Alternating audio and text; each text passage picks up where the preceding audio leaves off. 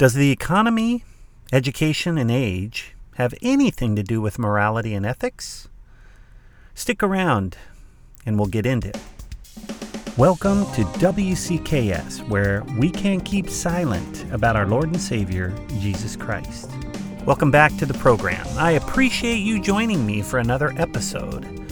I'm your host, Michael Russell, and today I'm going to attempt to review another Pew Research study that was released July 20th of 2020.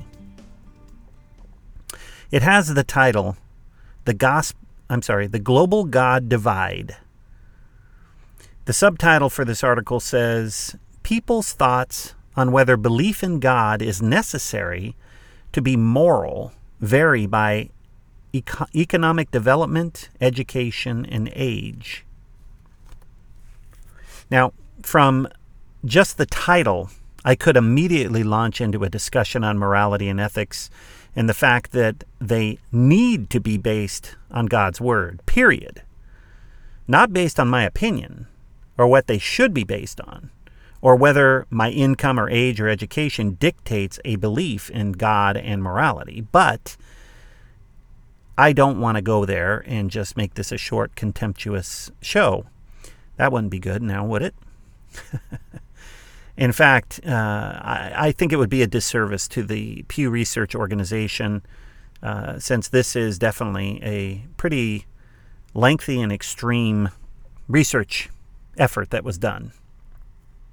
Pew Research is a reputable research organization, and I want to start by reading some of the highlights I made from the article. Now, I want to note that in the description of this episode, I left a link of the actual article online. So please click on that. In addition, as I may mention later in the in the episode, I also made references to the scriptures that I'm going to be using throughout this episode. With that, let's get into the article. And right off the bat, I want to read the first few sentences. It reads, quote, "What is the connection between belief in God and morality?" And how important are God and prayer in people's lives? Pew Research Center poses these questions to 38,426 people in 34 countries in 2019. End quote.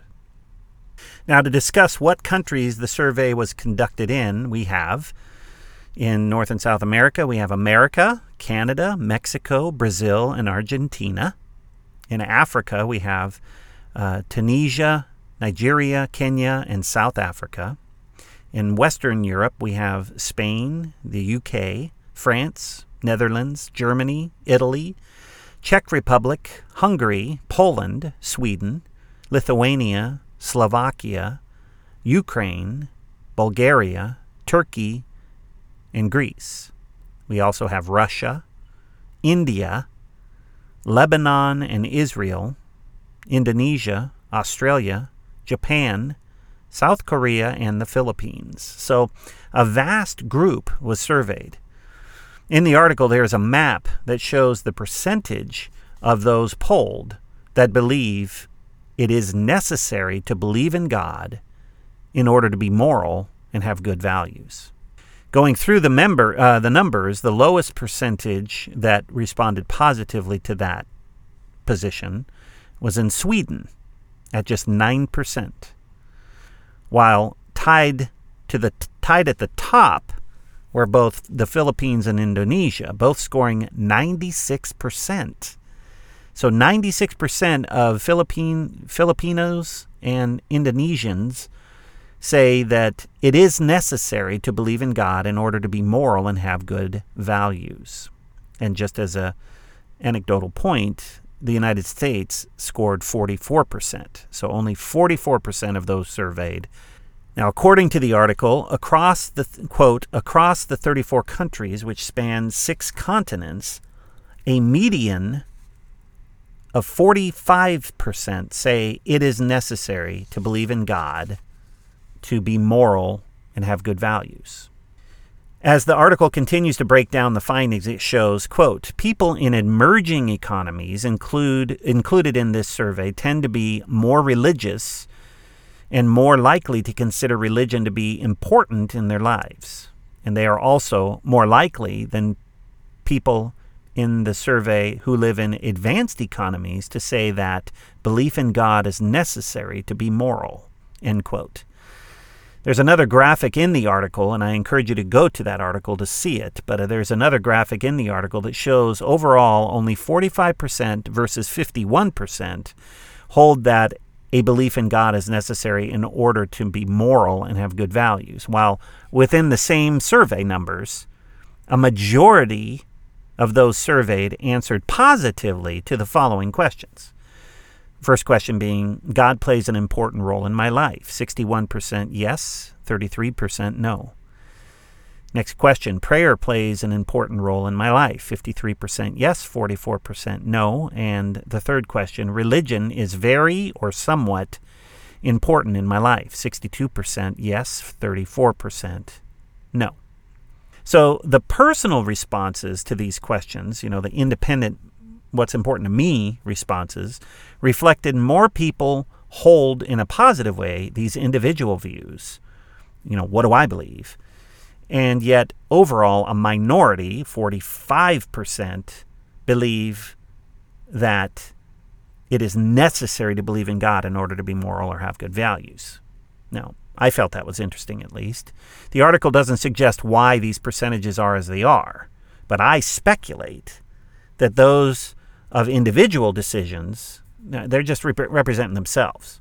I'm, I'm speculating that there's probably some sort of humanistic, uh, secularistic kind of position here that what's good for me and what's truth for me is truth for me.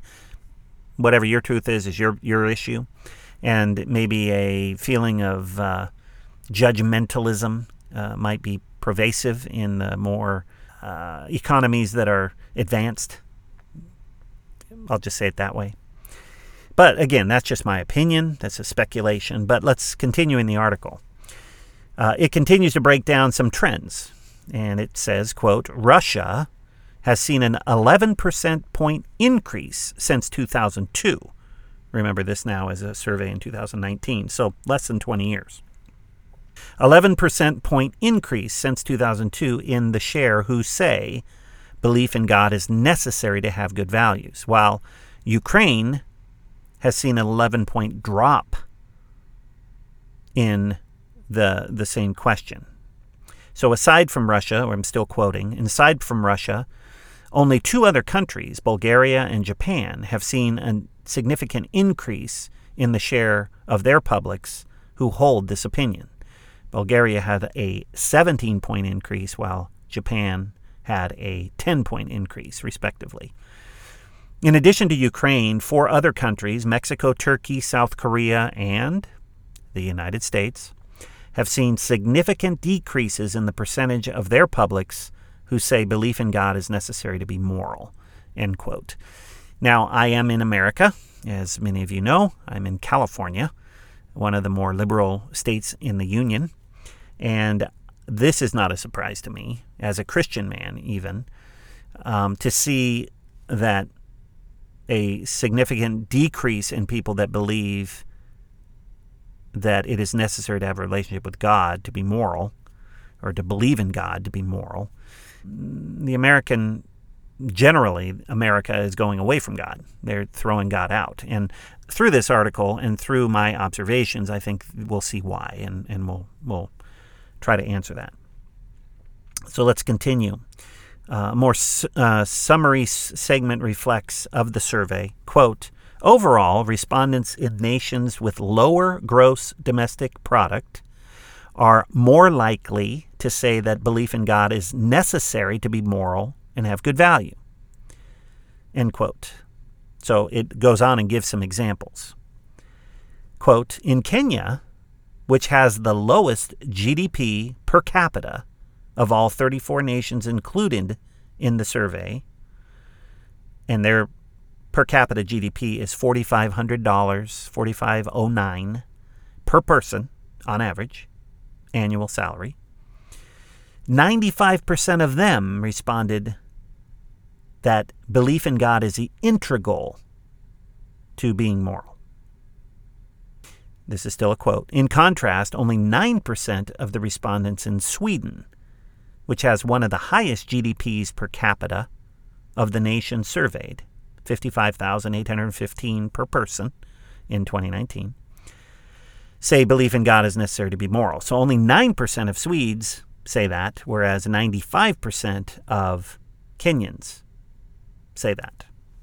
It goes on and says on an individual basis, those who earn at or above the median income threshold in most nations are sig- significantly less likely to say that belief in God is necessary for morality. End quote. Hmm. Quite telling as far as I'm concerned. Then regarding age, we break it down this way. Quote, most countries surveyed display generational gaps on the question of whether belief in God is necessary in order to be moral and have good values. In keeping with past analyses, that found younger adults are generally less religious by several measures. 18 to 29 year olds are the least likely to say it is necessary to believe in God to be moral. In contrast, those ages 50 and older are significantly more likely than those 18 to 29 to think that belief in God is necessary for morality. End quote. Now, with regard to education, we read, quote, in most European and North American countries surveyed, individuals with more education are less likely to say that belief in God is necessary to be moral. This pattern closely tracks the connection between income levels and the way people answer the questions, because there is a significant correlation between education attainment and earnings. End quote. In a summary statement, once again, the article notes, quote, just as respondents in wealthier countries tend to disagree that it is necessary to believe in God to be a moral person, people in wealthier countries generally say that God and prayer are not especially important in their lives. People in emerging economies are more like more than twice as likely as people in advanced economies to agree that prayer is an important part of daily life. 9 in 10 or more respondents in all the emerging economies surveyed except for Ukraine say that God plays an important role in their lives. What a, what a statistic. In contrast, less than half of the respondents in the 11 of the economically advanced countries surveyed consider God to be important in life. 96% of those in emerging com- uh, economies say that prayer is an important part of daily life. End quote. Man, these are these are a bit overwhelming, quite frankly. There's parts of these surveys that to me are are just like wow, really. But enough of the reading of the details of the article. Let's attempt to isolate what I think we can from these statements, just to boil it down. It seems that the heart of the details is money or finances. What do I mean when I say, and how, how, how do I come to that conclusion? Well, let's see. If we talk about education, we know that to be educated, at least formally, it takes money. As, as a matter of fact, the article says, and I quote again, in most European and North American countries surveyed, individuals with more education are less likely to say that belief in God is necessary to be moral. This pattern closely tracks the connection between income levels and the way people answer the question because there is a significant correlation between education attainment and earnings, end quote. Now, in addition to this, just kind of off the cuff, to make a better life, it takes money, at least in one level. Uh, for example, to eat and have a roof over your heads take money. Uh, even in the article, it states, quote, overall, respondents in nations with lower gross domestic product are l- more likely to say that belief in God is necessary to be moral and have good values, end quote. Now, you may ask, how does that quote support money as the root of this dilemma? And I think it's because those that are poor and needy are more open to God and willing to depend on God, so that their belief in God influences their morality. And they realize, as they look around, the, the difference between what God says morally is right and wrong and what the world is saying morally is right and wrong. So when they look at those financially better off than them, they see them being less interested in God, less dependent on God, and often more immoral, willing to hurt others to, for gain, or, or willing to lie and cut corners, uh, you know, moral moral gaps, and so on and so forth. So, how do we break this down? Well, as a Christian and a believer in the Bible, I'm going to focus on what I believe to be the only real, objective source of truth, and that is the Bible. And I want to also make a few references from Dr. Scott Rae. R A E is his last name. He uh, wrote a book, one of maybe many. Uh, it happened to be a textbook of mine in college on ethics, and the, the book is called Moral Choices An Introduction to Ethics. Dr. Rae is a professor at Talbot Theological or Talbot School of Theology, Biola University. He earned his PhD in social ethics uh, at the University of Southern California. And Dr. Rae writes, quote, Morality is ultimately grounded in the character of God. That is, the ultimate source of morality is not God's commands, but God's character. The virtues or character traits that are made clear by God's character and further clarified by Jesus' character are the ultimate foundation for morality from a Christian worldview. God's commands are derived from his character. God issues the commands that he does because he is the kind of God that he is. For example, God commands that we love our neighbors, ultimately not because love makes the world go round, though that result is surely a good thing, but because he is that kind of God. In addition, God mandates that we be forgiving people, not primarily because forgiveness restores relationships, though that is clearly true, but because God is fundamentally a forgiving God. The virtues, then, are primary, and the moral principles or God's commands are derived from them. So, in summary, Dr. Rae is saying morality and ethics are derived from God's character and should drive us to be like Him, ultimately. The believer has the Holy Spirit living inside them. And the Holy Spirit's job is to mold and shape our lives into the image of Jesus Christ, moving on us to live holy and sanctified lives. Sanctified means to be set apart, to be different. Different than what? Well, ultimately different than the world. this can only be achieved by God in us. And it is through praying to God in a submissive, reverent way, studying His Word, living and loving others, and fellowshipping with the family of God that we begin to know Him and His character more in order to be like him. Then we really begin to see morally and ethically, which should result in our own lives changing and how we treat others. And for Christians who are wealthy, God will move in their heart to care for the poor and the needy, not only financially, but moreover with the gospel that changes their lives. That is true love. And we all learn over time that all we have in our life circumstances are providentially given to us by God. And I'm going to read our very first passage coming out of the book of Acts that bolsters this truth. Now, the story I'm going to pick up on is in Acts chapter 17. And it just so happens the Apostle Paul is in Greece, and he is in Athens, Greece, the city center, he's walking around and he sees all kinds of temples that are built for all these different gods, a bunch of idolatry, but he comes across a unique one and he uses that to go to a place called the Areopagus. And that is kind of the center of the city, city center. um, where all the orators, all the all the philosophers, and those that are preachers, so to speak, will gather and uh, take their turn to talk to the community. And the community is filled with a bunch of thinkers and philosophers, and they just like to hear new knowledge and all that kind of stuff. So Paul takes advantage of that model that is built into their system.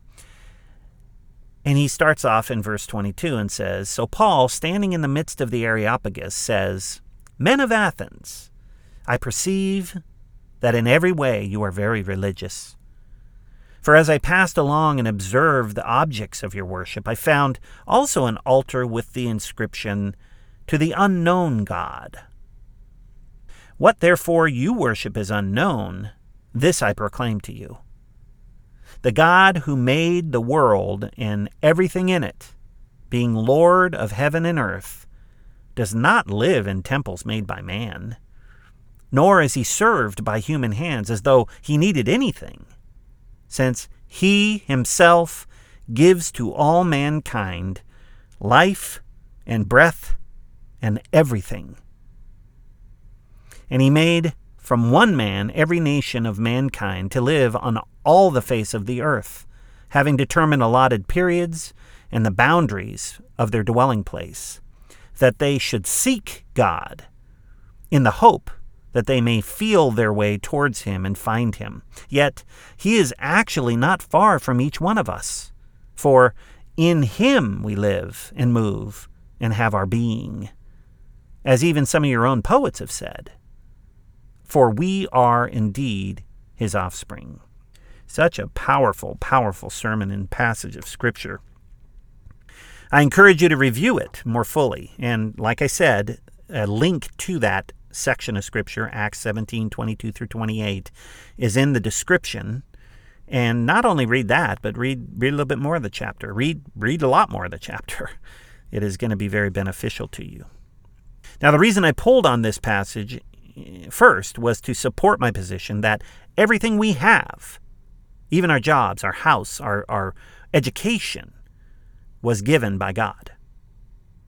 Was given by God. Now, you, you don't have to believe me. This is what Scripture tells me, and I believe the Scripture is the Word of God. And whether or not you believe in it does not make it right.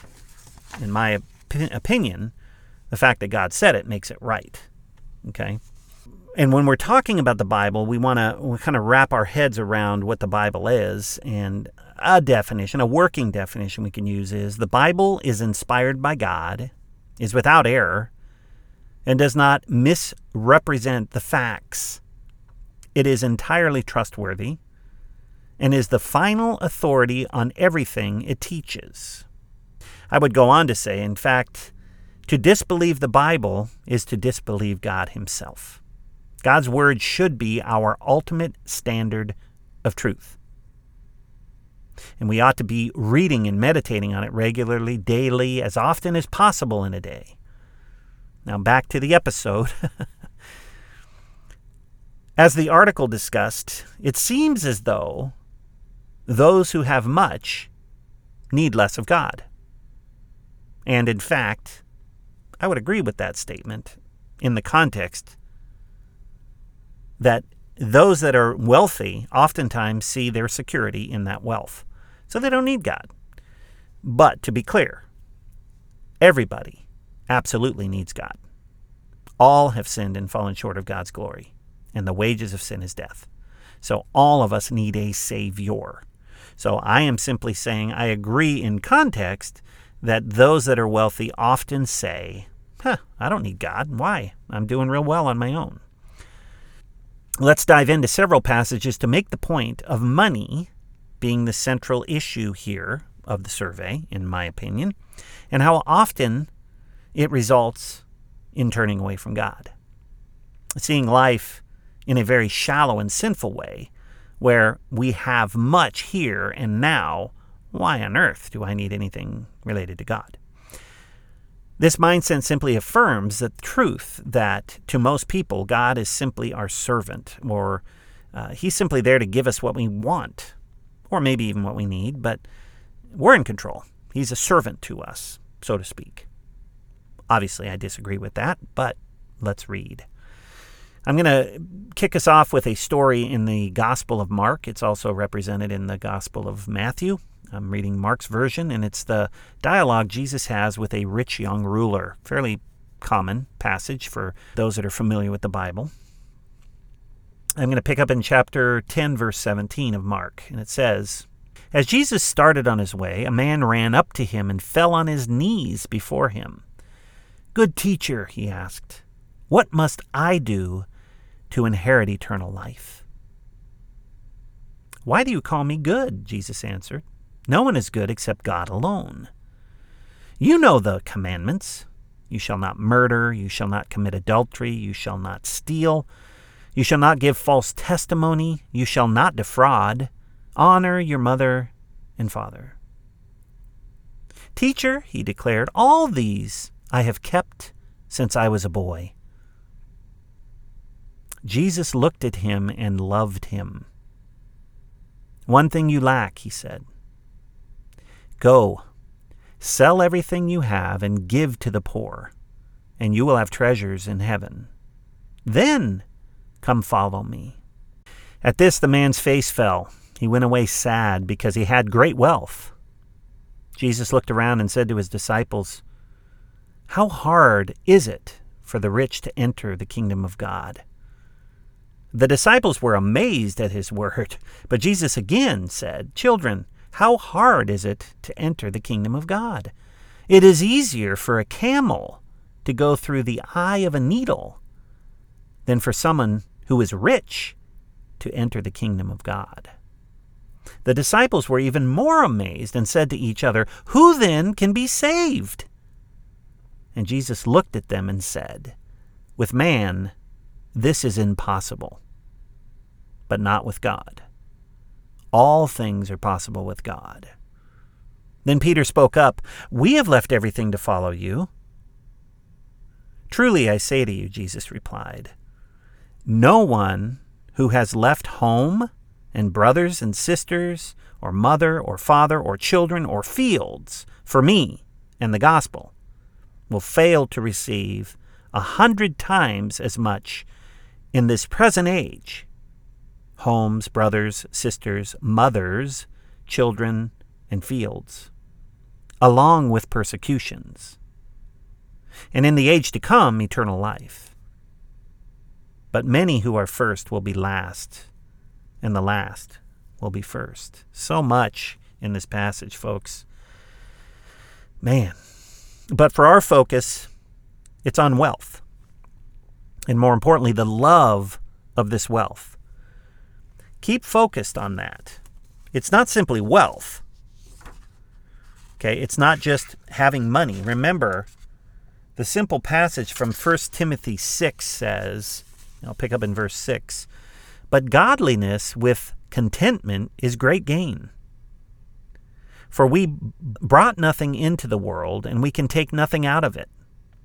But if we have food and clothing, we will be content with that. Those who want to get rich fall into temptation and a trap, and into many foolish and harmful desires that plunge people into ruin and destruction. For the love of money is a root of all kinds of evil. Some people, eager for money, have wandered from the faith and pierced themselves with many griefs. So powerful, guys. And it's so sad.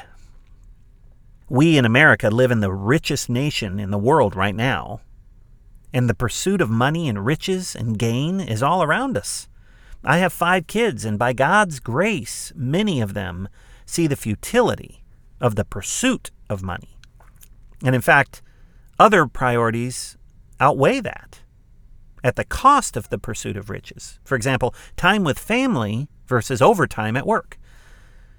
However, how many times have I myself prayed that if God would bless me with a certain dollar amount to pay off my debt, for example, then I could serve him more freely and and, and do things for him and I would I would be more involved with the poor and so on and so forth. Some some sort of deal making that I've attempted to make with God. Sinful, flat out sinful. In fact, because I put myself into debt and am so burdened with my financial responsibilities, is why I run back to Him and say, Save me. Praise the Lord. I have a beautiful wife who's definitely working that debt down. I mean, we are almost completely out of debt. Praise the Lord. Praise the Lord. Contentment doesn't come with money, folks. The Apostle Paul makes a statement that I've learned to be content in every circumstance. And you and I both know life throws circumstances at us every day some good, some bad, some horrible. And how is it that we find contentment in any one of those? Outside of God, it's impossible, quite frankly. There's not enough um, things to suppress it alcohol, drugs, sex, you know, money, whatever. It's also an interesting anecdote how many people um, that are wealthy and even on the top of their game, famous movie stars, musicians, whatever, are just woefully depressed and many take their lives. It's a sad, sad commentary on the world and the wealth of the world, driven by the enemy. But let's look at a few more passages. In Job 21, we read verse 7 and following Why do the wicked live on, growing old and increasing in power? They see their children established around them, their offspring before their eyes. Their homes are safe and free from fear. The rod of God is not on them. Their bulls never fail to breed, and their cows calve and do not miscarry. They send forth their children as a flock. Their little ones dance about. They sing to the music of the timbrel and the lyre, and they make merry sounds, uh, merry to the sound of the pipe. They spend their years in prosperity and go down to the grave in peace. Yet they say to God, Leave us alone. We have no desire to know your ways. Who is the Almighty that we should serve him? What would we gain by praying to him? But their prosperity is not in their own hands. So I stand aloof from the plans of the wicked. Boy, what a passage that is. And it is isn't it just like us humans from a human perspective?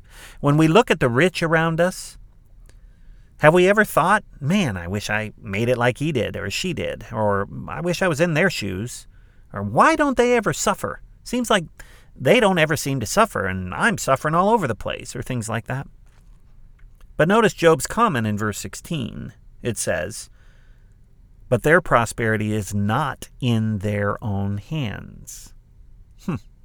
Job seems to suggest that the prosperity of these people is not in their own hands, and that he suggests that these are wicked people. The second half of that says, "So I stand aloof from the plans of their of the wicked." So there seems to be in his assessment those people are wicked. Okay. We can further build upon this in Deuteronomy 8. And I'll pick up in verse 11. God, uh, Moses is talking to Israel, and he says, Be careful that you do not forget the Lord your God, falling I'm sorry, failing to observe his commands, his laws, and his decrees that I am giving you this day.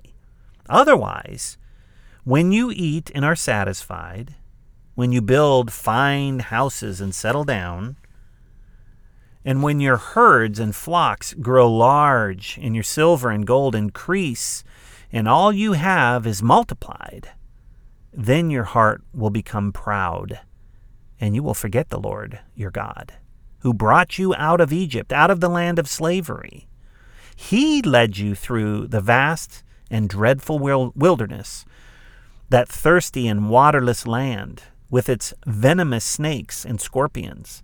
He brought you water out of hard rock. He gave you manna to eat in the wilderness, something your ancestors had never known, to humble you and test you, so that in the end it might go well with you. You may say to yourself, My power and the strength of my hands have produced this wealth for me. But remember the Lord your God. It is He who gives you the ability to produce wealth, and so conver- confirms his covenant, which he swore to your ancestors, as it is today. If you ever forget the Lord your God and follow other gods and worship and bow down to them, I testify against you today that you will surely be destroyed. Like the nations, the Lord destroyed before you, so you will be destroyed for not obeying the Lord your God. Sobering truth. Folks, this is truth. This is God. And it's His universe. And He's telling us clearly that He is the provider, the strength, the hope of the nations. He is the Savior of the world. And when it comes to economy, education, and age, are these factors regarding morality? From one perspective, I'd say yes. There is a reason Jesus told the rich young ruler to sell everything he had and give it away. Then come and follow him. Think. When is it that a person's estate is sold and the money given away? When does that happen to somebody? It surely isn't when they're alive. I mean, if Mary and, Mary and John are, are retired and sitting in their house, it's all paid off and everything's good, and all of a sudden a realtor comes in and sells their house under them. That isn't the way it works. no, it happens when someone dies. When someone dies, then they go and they, they you know put the estate up for sale and sell everything and, and maybe give it to charity or something to that effect. So so what what is Jesus saying to the young man? Remember he asked the question, "What must I do to inherit eternal life. And Jesus first answered, in essence, obey the law, which the man believed he had done his whole life. However, the Apostle Paul tells us clearly that obeying the law will never save us, and that the law was simply put there to make us aware that we're sinners. Romans chapter 3 verse 20 says, "Therefore no one will be declared righteous in God's sight by the works of the law. Rather, through the law we become conscious of sin." So why why did Jesus tell the man obey the law? Well, in fact, it was to make him realize that he couldn't obey the law. And it was important that, that a person come to see that. Every one of us need to recognize works righteousness will not pay the debt of sin that we owe to God. And, and in fact, the standard of the law do these things, don't do these things we can't even reach it. Now, if we want to downplay it and say, well, I've never murdered, it says, do not murder, thou shalt not murder. Jesus in the Sermon on the Mount clarifies that and says, if you so much as hate another, you've committed murder in your heart says, Thou shalt not commit adultery, and Jesus clarifies at the Sermon on the Mount, if you so much as look at a woman with lust in your heart, you've committed adultery. So it's not simply an act of action.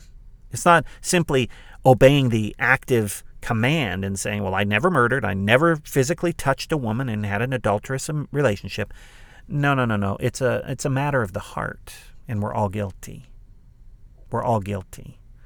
So Jesus tries to bring him around to see that by bringing him to the law, but he pridefully looks past that.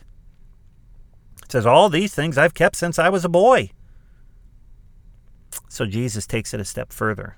But it's interesting to note how he does it. It says in the, in the passage, Jesus looked at him and loved him. Folks, this is the way it is. God loves us. Truly, He loves us despite what the world teaches. If you loved us, you wouldn't have all these these evil things wouldn't be here and sickness and all this stuff. No, th- those things are there because of sin.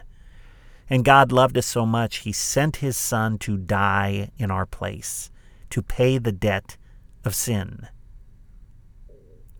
So in this passage, the Mark 10 passage, Jesus looked at him and loved him. One thing you lack, go sell everything you have and give it to the poor. In other words, die to yourself and then come follow me.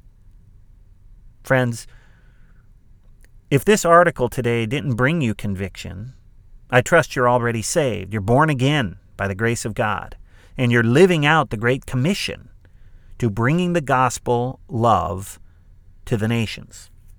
In fact, not only would that support them financially in some capacity, but more importantly, give them true life, true life found only in Jesus Christ. If you were convicted and you're a believer and you realize you're not necessarily walking with the Lord well, praise the Lord. Praise the Lord. Let's just say it like that. Praise the Lord. Repent. Turn away from the practice or the non committal position that you're holding and get into the game. Put on the armor of God and get into the fight, the spiritual fight. Not the rioting and all that. It's a spiritual fight through prayer, reading God's word, the sword of the Spirit, and bringing people to a saving knowledge of Jesus Christ. Bring them to the foot of the cross. Tell them about Jesus. This channel is WCKS. We can't keep silent. Don't keep silent. And if you are one of those within the nations that really don't see a relationship with God as important, you don't pray, you don't believe in prayer, you don't read His Word, you don't even think we need God, you don't even believe in God, you're, a, you're an atheist. I pray for you. I pray that the God of the universe would open your eyes to see the real need that you have for God. Remember, we all have it. And by God's grace, those of us that have reconciled to God, confessing our sinfulness and begging Him to come into our life, believing that His death and resurrection paid the debt of sin, and calling upon Him to be saved, will be saved. The Spirit of God will indwell us. I pray for you. I pray that that may be the case. And I'm going to end our study today, or our uh, episode today, with a last word from the writer of Proverbs 30, verses 8 and 9. It says, Keep falsehood and lies far from me. Give me neither poverty nor riches, but give me only my daily bread. Otherwise, I may have too much and disown you and say, Who is the Lord? Or I may become poor and steal, and so dishonor the name of God. I want to thank you for spending the time with me in this episode. I ask you that if you really enjoyed this, you got something out of it, hit the follow button and share this with others. We would love to have this dialogue with them. Also, many of the platforms allow you to leave comments, and I would love to hear from you. So leave a comment. And I look forward to having you back. I'm hoping to post in another week. And in the meantime, may God richly bless you as you open your heart to His Son. God bless.